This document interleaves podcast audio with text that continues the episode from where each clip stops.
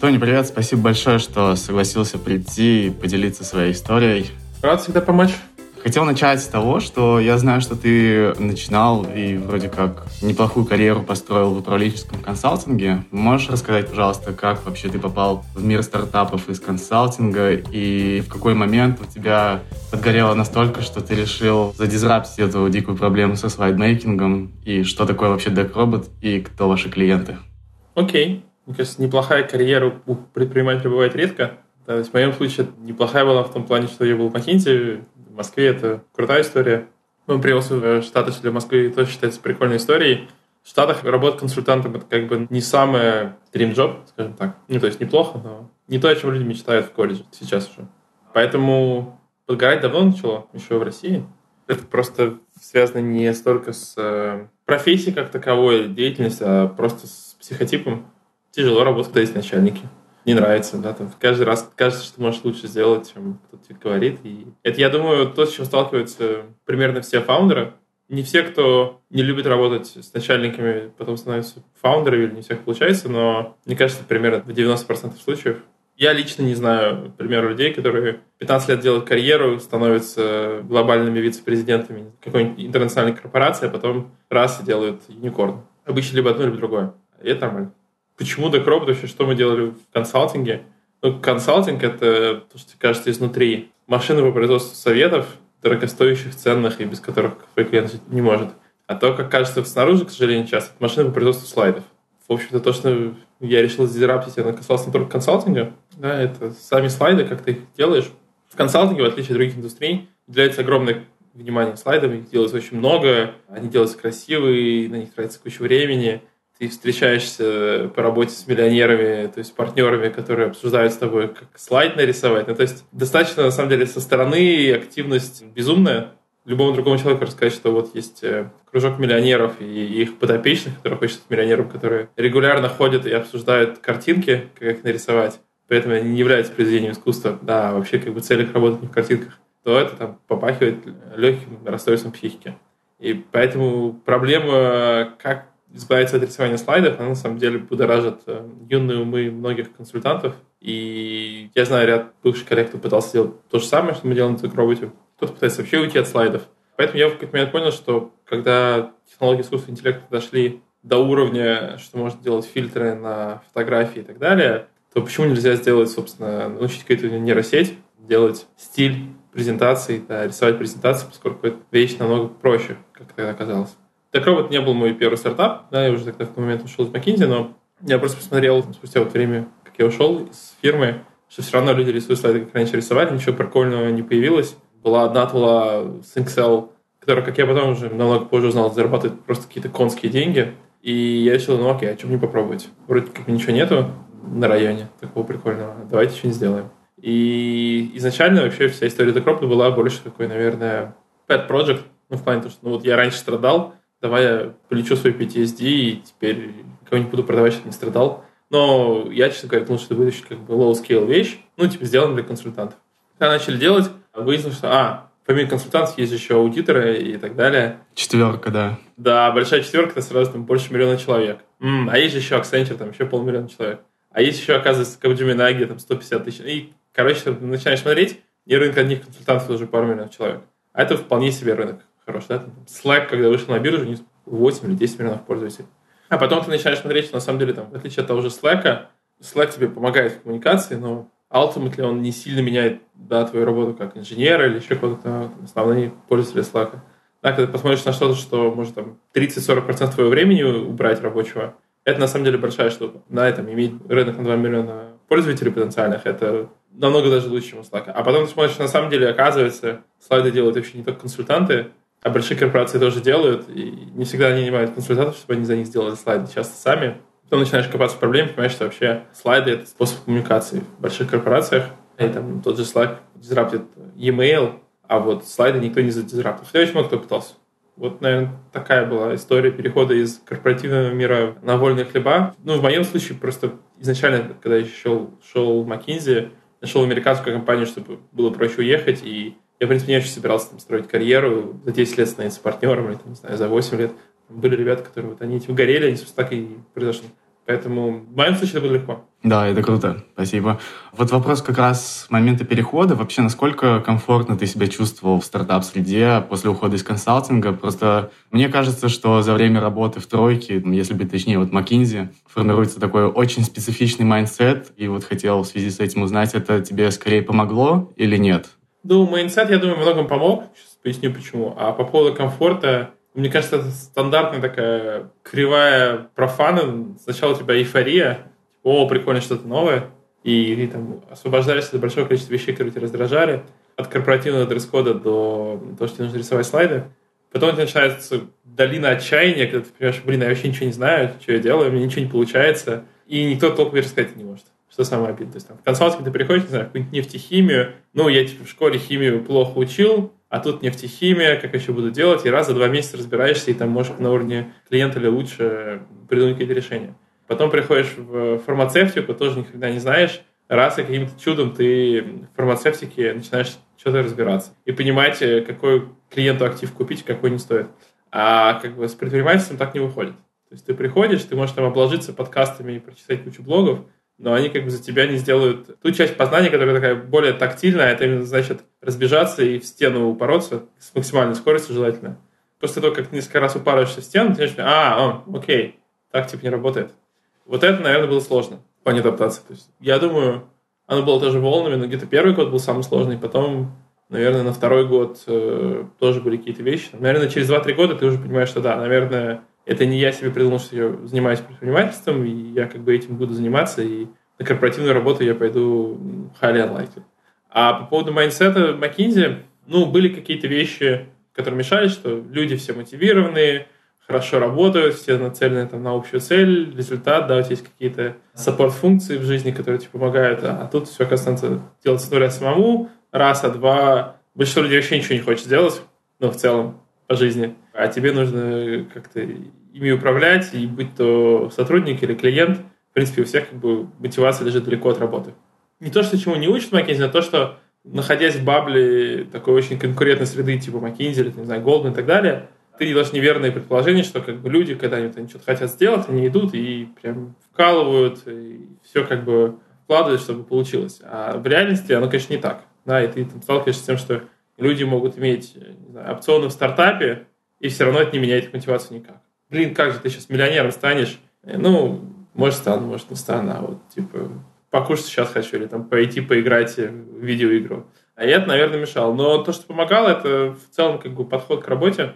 На самом деле очень мало людей имели опыт нормальной взрослой работы. И в этом кому-то помогают сложные университеты, когда тебе приходится много фигачить. Кому-то больше повезло попасть в корпорации, где при этом э, тебя требует результат. Далеко не во всех происходит. В некоторых корпорациях у тебя просто разлагается мотивация, потому что никто ничего не делает. В некоторых у тебя там такая машина по эксплуатации сотрудников, которая на самом деле тебе во многом закладывает трудовую этику. Я думаю, то, с чем мне повезло, из-за консалтинга. Потому что у меня сформировалась хорошая этика, когда ты понимаешь, что надо много работать, понимаешь, что там результат самое главное. У многих ребят, особенно когда мы нанимаем, я просто вижу, что ну, их надо обучать, но они ну, вообще не в курсе. Ты вроде в университете, ты умный, в университете легко учился, да, университет у тебя был там не самый адовый в плане того, что тебя там не уничтожали, как где-нибудь в других местах, и ты привык, что ты как серфер спокойно идешь по волне и что напрягаться. Да, это знакомо. А потом оказывается, что напрягаться нужно не только в плане там, часов работы, еще что, а просто ментально, да, есть какие-то вот челленджи, которые, ну, не решаются, пока ты до последнего не будешь их решать. Вот это, наверное, полезно. Мне тоже знакома эта проблема. Ты ранее говорил, что это не твой первый проект, Deck. А можешь ли ты рассказать, пытался как основатель делать какие-то еще стартапы или компании до Deck Robot и, получается, после ухода из консалтинга? Мне кажется, во многом предпринимательство — это некое такое психическое расстройство.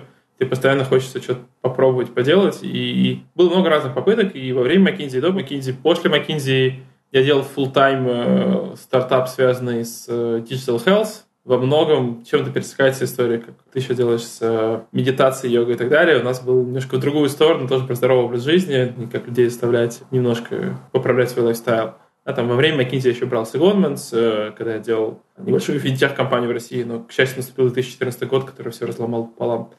Много было разных попыток, но, наверное, Robot — это первая вечерная история, поэтому это отличается. Опять же, изначально Robot не было идеи делать вечерный, И идея была просто сделать, во-первых, прикольный продукт, который поможет, во-вторых, э, просто нишевой бизнес. Черт с ним, что он не будет, там, не знаю, на 100 миллиардов долларов, зато он нормально будет работать. Потом просто оказалось, что есть scalability. Как раз хотел поговорить по поводу DeckRobot. Думаю, что ты не первый раз это слышишь, и тебе много, наверное, инвесторов про это говорили, что DeckRobot — это скорее, знаешь, фича, чем продукт. И как ты вообще думаешь по поводу этого вопроса фича против продукта, и как парируешь эти комменты со стороны инвесторов? Ну, на самом деле никак, потому что инвестор, который считает, что то, как компания зарабатывает деньги, продавая какой продукт, это самое важное, скорее всего, там просто с ним fit не будет. Фича это или продукт, ну, по большому счету, если делаешь бизнес, ну, какая разница? Вот можно сказать, а у вас не услуги, у вас консалтинг, или наоборот, у вас не консалтинг, у вас продукт. В чем может быть разница принципиальная? Да? Если ты делаешь, не знаю, какой-нибудь софтвер-продукт, то у тебя, наверное, выше scalability, чем если ты делаешь консалтинг. Но тоже при прочих равных, да, там есть консалтинг компании, которые зарабатывают 10 миллиардов долларов. Поэтому это, на самом деле, такой разговор в пользу бедных. То, о чем, наверное, переживают инвесторы, которые делают такое замечание про фичу, не продукт, то, что у тебя есть в некотором роде технологическая зависимость от платформы, где ты работаешь. И то, что если ты делаешь что-то одно узконаправленное, то, скорее всего, это легко скопировать. Опять же, мне кажется, достаточно опытные инвесторы такими рисками не сильно заботятся по нескольким причинам. Во-первых, ну, любую технологию можно скопировать, да, и даже там Google воюет с другими компаниями, с Uber, кто-нибудь у кого-то крадет технологии и так далее. Сам по себе факт наличия технологии еще, к сожалению или к счастью, не меняет э, бизнес. У тебя может быть технология такая же, лучше, хуже, а бизнес при этом абсолютно другой очень много примеров на рынке, когда маленькие гордые стартапы имеют очень крутой продукт, и их просто заваливают деньгами конкуренты через маркетинг и прочее, и маленький гордый стартап умирает или продается за копейки. Ты строишь не технологию, строишь бизнес, да, и технология тебе может помогать в этом или не помогать. Ну, то есть есть какие-то технологии, которые более commodity, ну, не знаю, там, приложение. Приложение не имеет никакой уникальной технологии. Даже там дизайн, так все это можно скопировать, а это, по сути, commodity, что не мешает э, огромное количество приложений зарабатывать кучу денег. А, ну, казалось, можно скопировать. Это первый момент. Второй момент, в зависимости от э, среды, в которой ты работаешь, ну, то есть многие говорят, вот у вас там плагин на что-то, а вот завтра Microsoft запретил плагины. Но даже если предположить, что это безумная предпосылка, она верна, и Microsoft зачем-то будет стрелять себе в ногу, убивать экосистему, которую он сам же растил. При этом есть другие сервисы, где рисуют презентации, то есть они тоже все сразу должны запретить э, внешние какие-то плагины и так далее. Там начинается очень много if, которые на самом деле в реальной жизни никогда не реализуются. По такой же логике можно тоже говорить. Приложения, которые работают в App Store, у них гигантский риск, что Apple запретит приложение в App Store. Ну, риск, конечно, есть, но гигантский его сложно. Ну и плюс ко всему прочему, сейчас уже появились часть хорошие примеры, которыми можно махать. Это Calendly, это Grammarly и много других фичей, а не продуктов, которые сейчас являются юникорнами. И, собственно, их секрет, потому что они решают одну проблему. Но хорошо.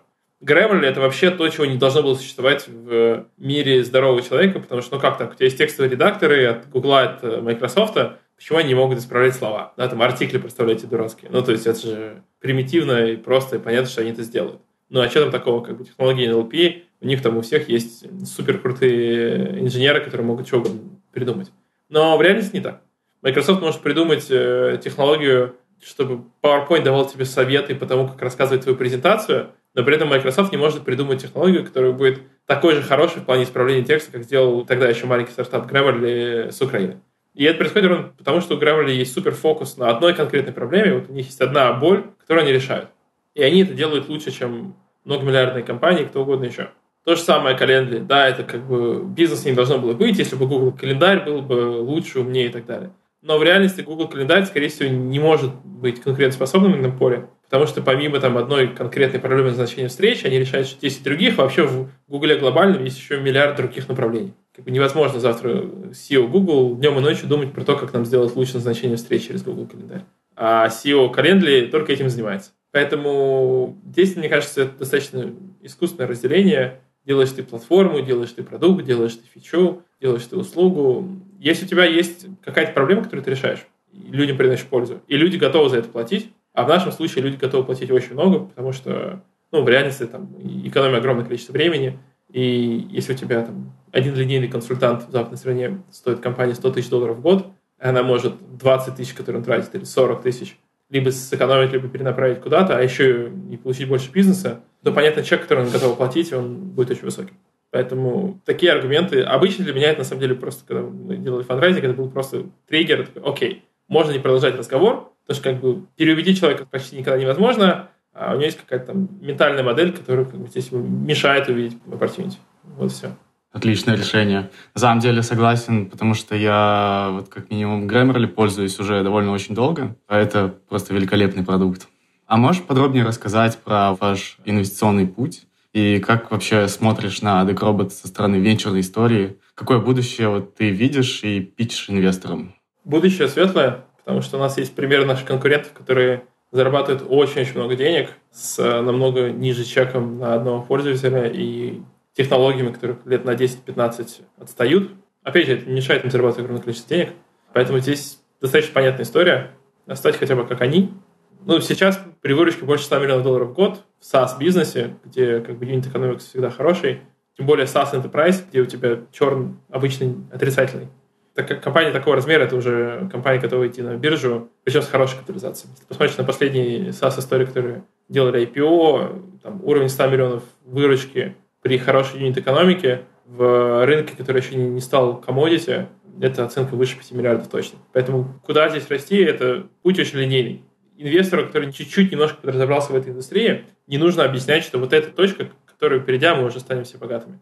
Инвестору, который вообще ничего не знает про эту индустрию, про эту нишу, не знает, что она существует, нужно объяснять, что PowerPoint зарабатывает огромное количество денег, вообще весь Microsoft Office, это продукт на 20 миллиардов долларов, большая часть из которых это на самом деле EBITDA. Microsoft эту отчетность не скрывал. И при этом Microsoft Office стоит копейки, сейчас типа 100 долларов в год. И можно здесь намного сильно расширить их рынок, если люди готовы платить там, в десятки раз больше за Productivity Enhancement Tools для там, одной программы из всего Microsoft Office. То есть, значит, там есть просто огромный unmet need, который можно покрыть. Вся эта история создания офисных документов, в частности, слайдов, на самом деле гигантский рынок, и если вдуматься, то у тебя в больших, не только больших компаниях, есть десятки, даже сотни миллионов людей, которые занимаются производством документов. И это люди достаточно высокооплачиваемые, то есть не грузчики, не рабочие на заводе. При этом грузчиков и рабочих на заводе уже давно пытаются автоматизировать, больше сотни лет как минимум, да, с появлением конвейера. Автоматизация белых воротничков, создание офисных документов, она на самом деле медленно идет. Последнее большое изобретение человечества в области автоматизации документов это был вот Microsoft Office. Примерно 25 лет назад, ну там 20 лет назад сформировались в том виде, который есть сейчас. И с тех пор еще одна инновация была, это Google документы, чтобы можно было совместно работать над документом. Кроме этого ничего большого не происходило. Хотя проблема огромная. Как же PandaDoc и их конкуренты? PandaDoc большие молодцы, но назвать их большими пока сложно. Сколько у них пользователей, я не знаю. Там десятки тысяч компаний пользуются ими. Это здорово. Но масштаб всего человечества, там, как люди делают документы, PandaDoc пока ничего не поменял. Я не думаю, что они нацелены на то, менять вообще создание документов, они нацелены конкретно proposal management, да, или конкретно там, SMB, и там пытаются менять. И таких инноваций огромное количество. Там и DocuSign, и что угодно, когда люди берут конкретную маленькую нишу этой огромной проблемы создания документов и ее полируют. Там сейчас поколение всяких API, игроков, которые тоже пытаются в создании документов много чего делать. От сканирования простого, да, и распознавания документов до автоматизации выставления каких-то счетов и так далее. Это в конечном итоге тоже приводит к повышению эффективности человечества в этой деятельности. Но здесь бесконечное поле. То есть ты можешь брать какой-то use case, его автоматизировать, но в целом пока непонятно, что будет next big thing, который возьмет и просто переделает на корню то, как люди делают документы. Мне кажется, и там, во многом наших гипотез, что технологии машинного обучения, они во многом способны здесь провести революцию. Потому что большая часть действий, связанных с созданием документов, они рутинные, они повторяемые и, как правило, опираются на ранее сделанные какие-то вещи. В создании офисных документов очень мало нового. Хорошо, если 10 или 20 процентов документов, которые люди делают, там, или слайды, или страничка в Word, или табличка в Excel, они прям новые, уникальные. Большая часть пользователей просто что-то переделать, что уже было. Какие-то отчеты, какие-то документы, инвойсы и так далее. И это как раз деятельность, которая, наверное, не требует десятков и сотен миллионов людей задействованных. Ну, как говорится, поживем увидим. Хотел поговорить немного про венчур. Вы не так давно подняли что-то вроде Late Seed. Был анонс Forbes, если я не ошибаюсь. Можешь рассказать, как долго вообще времени ушло на это? И как вообще произошло? Кто инвесторы? Из каких стран? И как так вообще получилось? Ну, seed я бы, наверное, это не называл. В масштабах Европы Восточной Европы это seed. В масштабах э, долины это, наверное, early seed. Тут разные термины. Мы подняли полтора миллиона. Это происходило точно дольше, чем любой из наших раундов до этого, просто потому что мы попали на пандемию. То есть обычно, когда у нас там был какой-то capital need, мы закрывали его ну, от 4 до 10 недель, плюс-минус. В случае этого раунда мы подписали там еще одного клиента крупного ровно до начала пандемии, там, за две недели. И, собственно, наверное, должны были закрыть бы раунд недели за четыре, потому что вот, когда только-только начался локдаун в Сан-Франциско, у нас было обсуждение первых терм-счетов, и в тот же день упала биржа первый раз, и у всех начались панические настроения, все думали, там, мы вообще будем сейчас бороться за гречку, как э, в «Безумном Максе», или вообще куда цивилизация катится. Это мы про март говорим, да? Да, да, 2020 года, да. То есть мы подписали большой контракт, думали, окей, нам нужно немножко поскелить команду, и поскольку ну, работа с enterprise такая, что ты делаешь много работы, а потом получаешь оплату, и потом еще делаешь работу. Поэтому показалось, что странным, давайте мы сейчас не будем выделять большие ресурсы на этот контракт, что-нибудь поделаем, потом как получится, так получится. Была идея, окей, давайте сейчас побольше ресурсов сюда пустим, потому что здесь большая возможность. И, собственно, там первые разговоры про фандрейзинг начались, когда началась пандемия. Первые несколько месяцев понятно, что ну, просто вся инвестиционная деятельность умерла, доделали старые сделки, мы просто в это окно не успели мы как бы отложили ситуацию, тем что там у клиентов тоже все немножко тормозилось, знаете, потому что переводились на другой формат работы вне офиса, тогда это казалось вообще чем-то невероятным. Там еще не все умели пользоваться видеозвонками. Поэтому был какой-то небольшой перерыв, и где-то в конце мая мы вернулись к активному фандрейзингу, плюс-минус. И с конца середины мая до плюс-минус конца июня мы закрывали сделку. Дальше уже были там какие-то технические вещи. Форд очень поздно объявил по-моему, даже в октябре объявил. То есть мы отправили им материалы еще в августе, долго искали кому, и, ну, то есть это вся там момент с пиаром, он на самом деле тоже отдельной дискуссии заслуживает, что все на самом деле занимает кучу времени.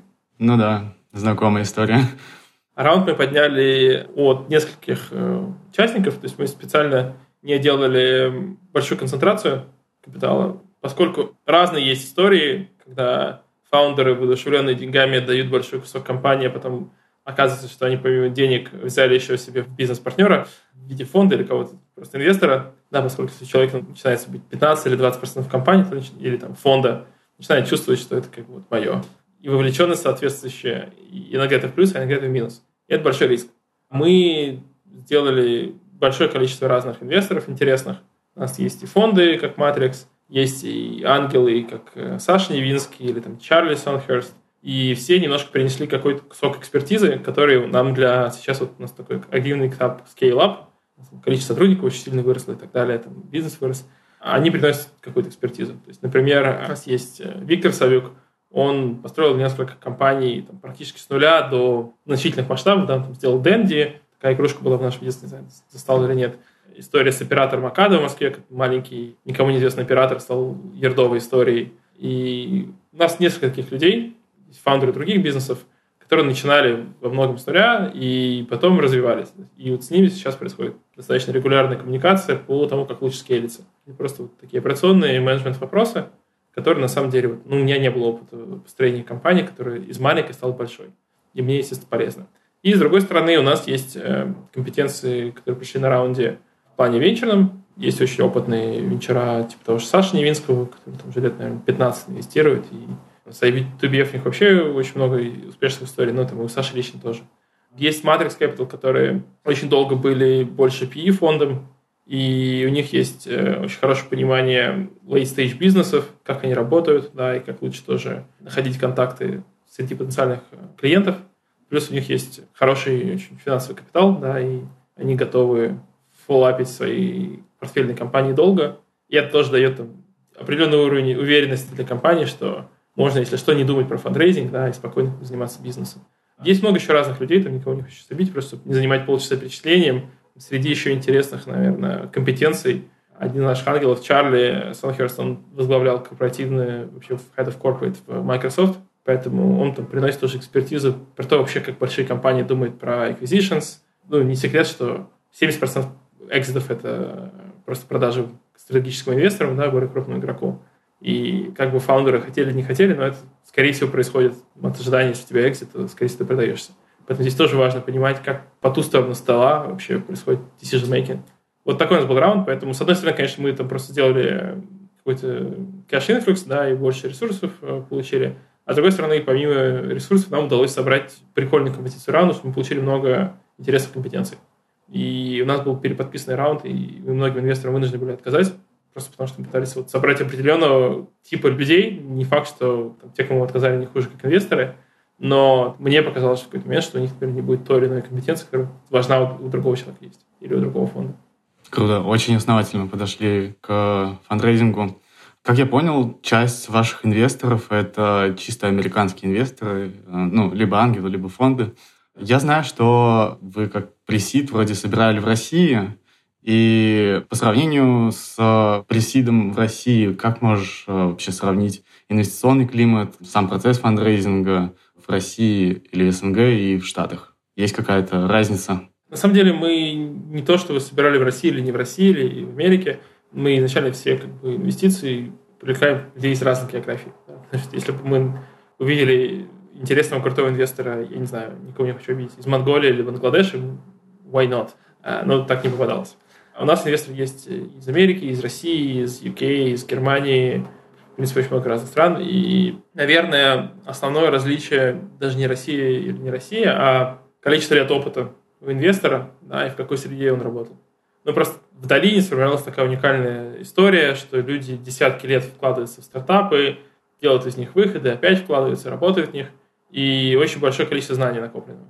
Да, где-нибудь в развивающихся рынках Россия или Украина или Прибалтика просто пока меньше data points у людей, да, просто они вот в жизни физически делали меньше сделок физически меньше сделок видели, физически меньше у них знакомых э, в них участвовало. И поэтому многие вещи просто, они, ну, как в любой профессии, тебе легче становиться профессионалом, когда у тебя получается много точек наблюдения. Да, и много лет ты работаешь в какой-то индустрии, ты становишься профессионалом, скорее всего. А если ты только пришел, тебе тяжелее. Ну, многие, опять же, не все, есть очень прикольные примеры. Инвесторы из развивающихся стран и вообще не из долины, да, там тоже касается и Техаса и так далее, они просто новички не потому, что они плохо чем-то занимаются или не уделяют должный фокус, еще что, а просто у них еще не было опыта достаточно. То же самое касается и фаундеров многих. Фаундер, который со времен э, Стэнфорда в колледже делал стартапы, и сейчас ему уже там, 35 лет, он сделал три экзита, но он просто более опытный. Да, наверное, следующая проблема, которую он будет решать, он, скорее всего, достигнет успеха с большей вероятностью, потому что он уже много на какие грабли наступал, да, многие вещи понимает, где нужно, где не нужно делать. То же самое касается инвесторов. Поэтому я бы не сильно разделял здесь ментальность, я бы просто разделял уровень профессионализма. Там, что отличает хорошие фонды, будь это Штаты или Восточная Европа или что-то еще, это процесс. То есть хороший фонд тебе сделает или не сделает термшит ну, примерно за неделю-две. И причем еще и расскажет свой процесс заранее. Если у вас есть звонок, скажет, смотри, вот у нас такой таймлайн, вот тогда-то у нас инвесткомитеты, потому что инвесткомитет у нас столько времени занимает, чтобы вынести решение. Вот сегодня у нас первое число, ожидай к 14-му термшит, если все хорошо. А если они начинают выбиваться из этого графика, то абсолютно понятно, что у тебя не будет сделки. Ну, то есть им интересно посмотреть на будущее, еще что-то, но большие хорошие фонды или просто профессиональные фонды, они делают сделки очень быстро. Ты сам работаешь в фонде, ты понимаешь, как бы у тебя на самом деле огромная конкуренция происходит за хорошие сделки. Если ты просто не успел, ты теряешь ее. У нас э, на раунде был пример хороших инвесторов, которых я с удовольствием взял бы в раунд, которые тупо не успели. То есть они прислали термшит э, через три дня, после того, как мы закрыли уже сделку. Ну и мы не могли просто прийти к другим инвесторам и сказать, слушайте, мы с вами договорились, что сделка есть, но на самом деле нету. Извините. Ну, это тоже не очень правильно с точки зрения долгосрочной репутации. И поэтому хорошие фонды, профессиональные фонды, они делают все очень быстро. Фонды, которые начинают тебя мурыжить, э, или там ангелы по три месяца, пытаясь сделать deal, а потом все-таки подумать, какой термшит разумен, они сами себе в ногу стреляют. То есть, что делают крутые фонды? Они делают очень быстрое решение о сделке и какие-то параметры, а потом начинают дue Вот тебе термшит, но теперь давай мы уже как бы все посмотрим обстоятельно. И да, на этапе deal бывает, что отваливаются сделки, и это нормально. Да, это правда. Я прям абсолютно согласен с поинтом в том, что огромная конкуренция за качественные сделки, и когда ты видишь очень хорошую сделку, твоя задача как сотрудника фонда — это сделать все, чтобы быстрее туда зайти. Потому что, с другой стороны, у хорошего стартапа с хорошими параметрами раунда тоже как бы недалек тот кейс, когда они переподпишутся. Ну да. Поэтому, опять же, здесь разделение русский-не русский, мне кажется, оно очень такое artificial. Есть хорошие примеры и в России, и плохие примеры в долине. Давай вернемся, наверное, к построению стартапа. Можешь рассказать, какие у вас сейчас самые важные части в скейлинге? Что сейчас самое сложное в плане роста? какие у вас вызовы, челленджи? Как ни странно, самое сложное в плане скейлинга – это продажи. By definition, если ты пытаешься растить объем бизнеса, то тебе нужно как-то развивать продажи. И иногда это связано сначала с юзаджем, потом с продажей. У нас это, наверное, больше сначала продаж, потом юзадж идет. Ну, поскольку мы работаем на enterprise, да, и ты не можешь получить 2 миллиона enterprise пользователей, а потом с них начать деньги собирать. Ну, просто так не работает по многим причинам. Поэтому сейчас мы растим sales команду. У нас, в принципе, бесконечный цикл найма селзов. Я, наверное, уже достал всех, кто подписан на меня в Фейсбуке своими объявлениями про селзов. Но вот это самая большая боль. К счастью, нам удается нанимать крутых ребят. У нас пока еще небольшая селс-команда, но мне кажется, все, кто к нам пришли, они в какой-то степени даунгрейдились. В том плане, что то, что они делали до этого, было очень круто. Да, здесь начинают создавать команду во многом с нуля, селзовую. И человек, который до этого руководил 50 слезами, сейчас руководит э, типа двумя. Ну, с пониманием того, что там недолг час, когда это будет 50 и больше. И, ну, этот процесс сложный. То есть у тебя найм вообще любого хорошего специалиста он занимает время.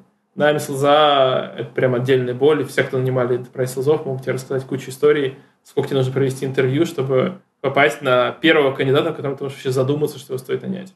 То есть, ну, по факту на один найм слеза у тебя приходится где-то 100 интервью. И это достаточно утомительная работа для фаундера. Нам повезло, опять же, к вопросу про раунд, что у нас один из наших инвесторов очень сильно настаивал, что нам нужно нанять внутренний HR, чему я сопротивлялся по глупости своей несколько месяцев после раунда. Потом решил, ладно, давай попробуем. И вещи прям стали типа по-другому. Я просто понял, что это была огромная штука по, с одной стороны, освобождение моего capacity на другие вещи, а с другой стороны, на самом деле, улучшение процесса найма. Да, то есть у нас вообще пошел очень легко найм инженеров, да, мы очень быстро закрываем позиции крутыми людьми.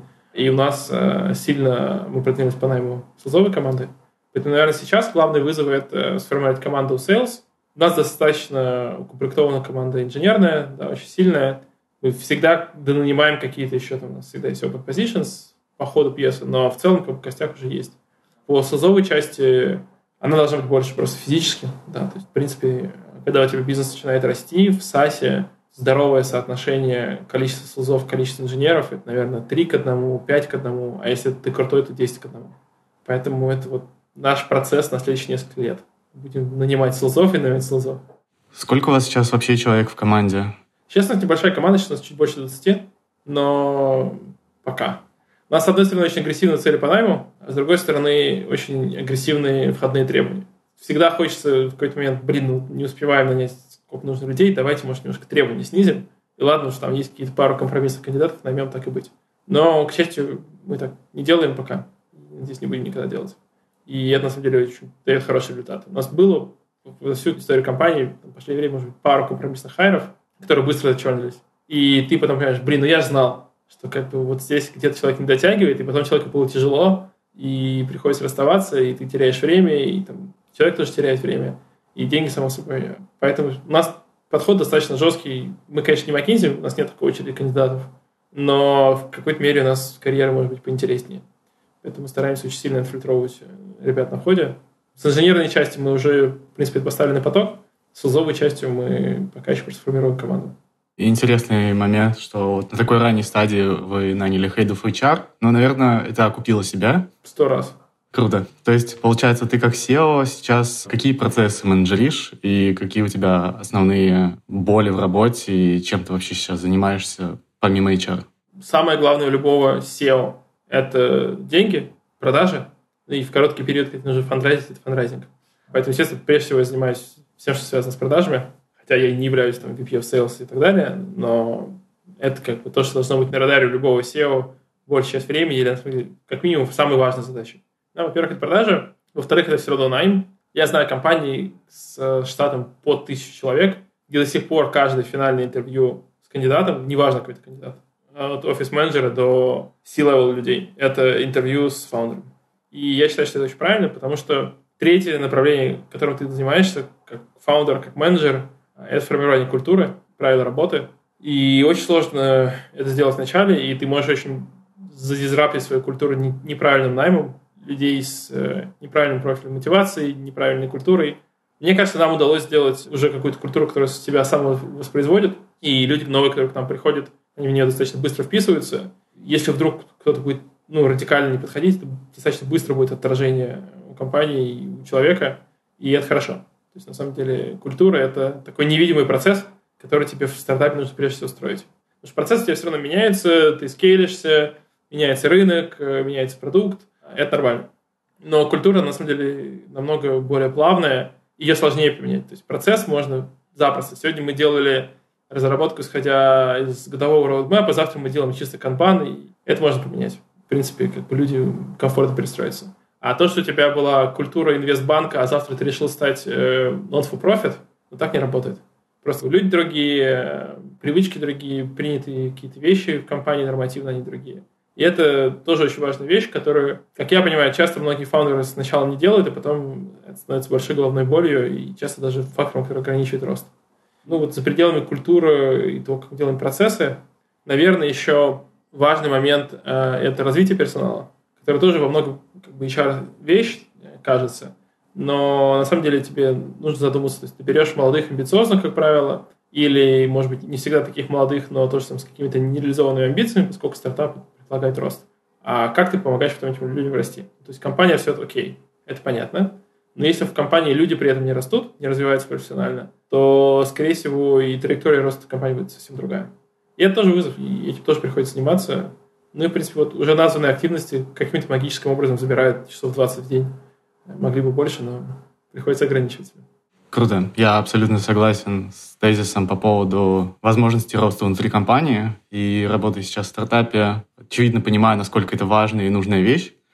У меня вопрос э, по поводу менеджерских э, опций. Интересно узнать, оборачиваясь назад, что бы ты сейчас изменил в начале пути до робота? Какие-то, может быть, ошибки у тебя были, что-нибудь еще?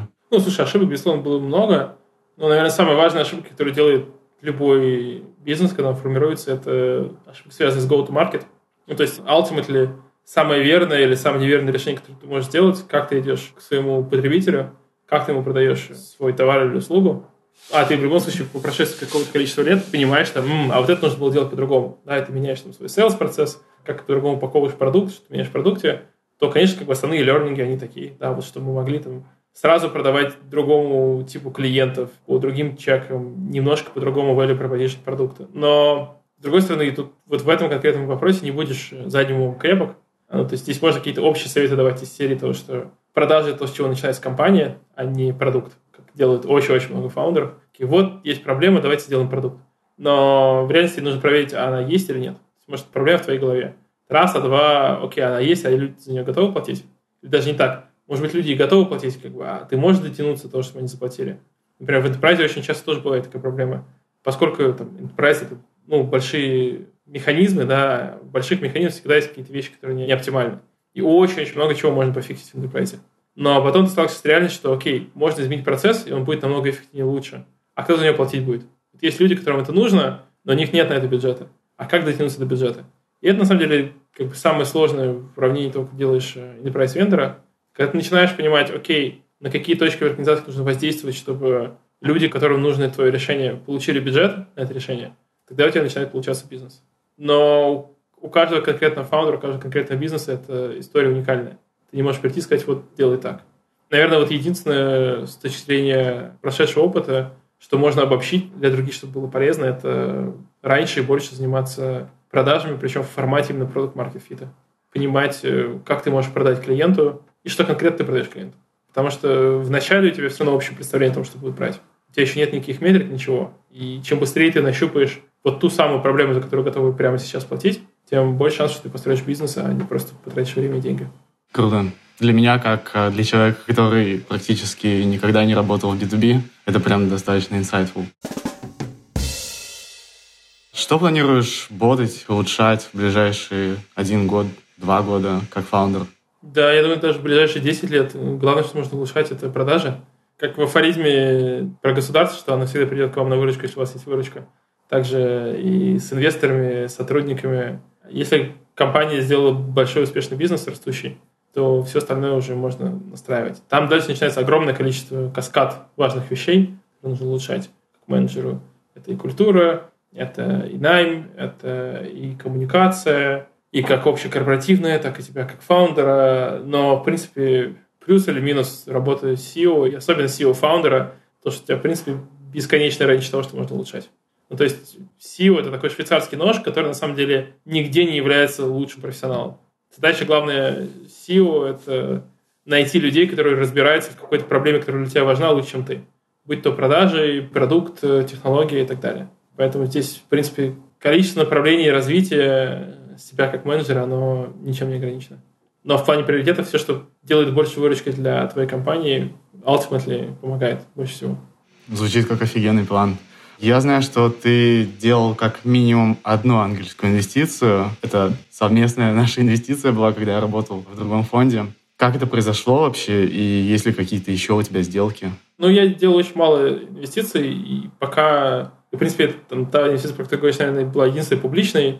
Опять же, я там не делаю карьеру венчурного капиталиста, и мне в этом плане как бы, достаточно все равно по поводу освещения этих сделок и так далее. Поскольку у меня нет проблемы формирования пайплайна, что мне нужно аллоцировать какое-то количество средств ежегодно, иначе у меня там доходность по моему фонду упадет и так далее. То есть это не является моей работой ни full-time, ни part-time. Все инвестиции, которые я делал, они больше через network. Вначале на early stage ты просто инвестируешь или как минимум рекомендуешь кому-то инвестировать в компании, где ты видишь прикольных фаундеров. Такой, ну, прикольные ребята, у них что-то получится. Это первый, на самом деле, самый важный фильтр. Если он не проходит, то дальше смысла не имеет смотреть на эту инвестицию.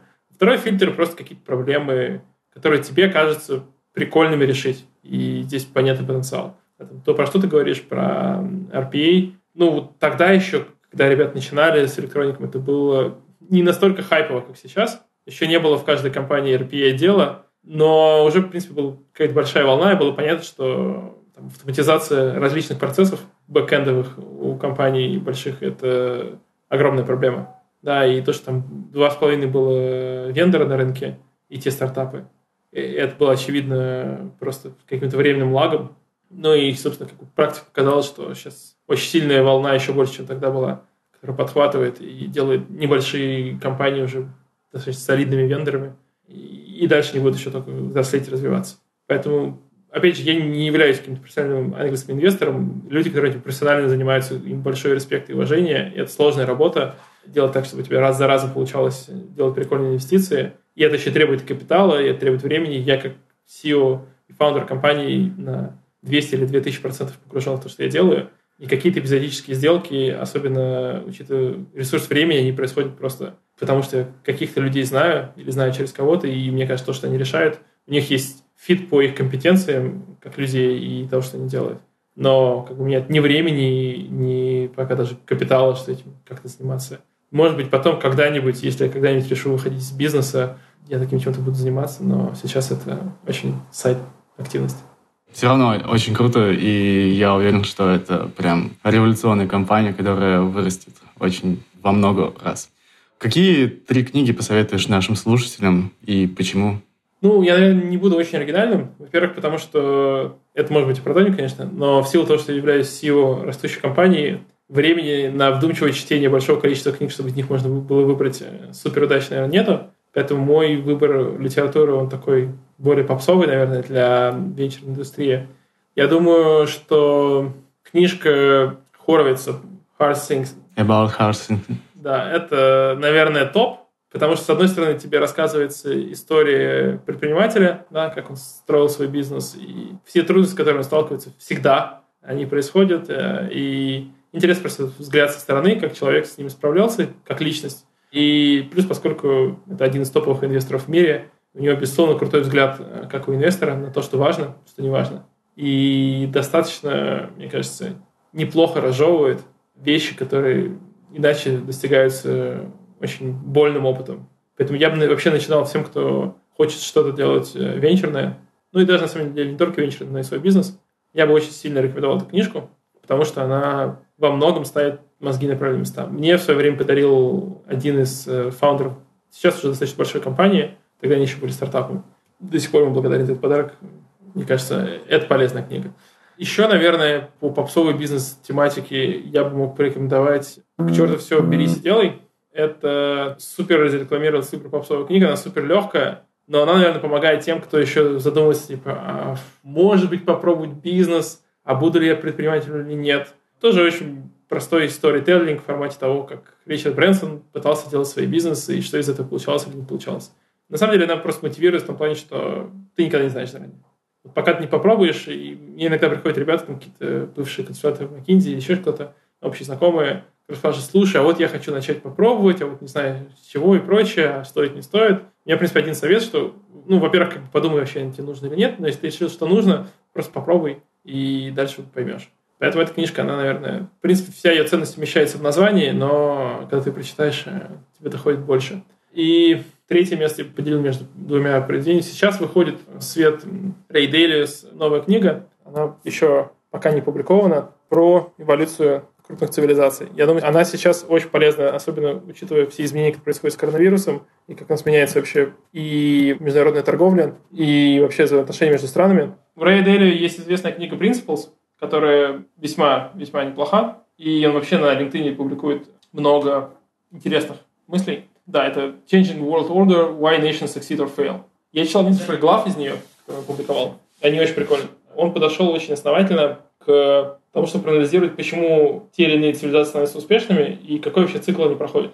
Он посмотрел со стороны управляющего хедж-фондом, который также смотрел на компании, что у них есть какой-то цикл, который им подчиняется. Я попытался проанализировать там, за последние тысячелетия крупные империи, которые существовали, и что происходило, что являлось драйвером их роста, да, там в основном технологии, что происходило, когда империя приходит к упадку или к закату, какие изменения в денежно-кредитной политике, в технологии и так далее. Мне кажется, это очень полезная штука, поскольку сейчас у нас происходит во многом такая большая трансформация, которая никто не знает, чем закончится.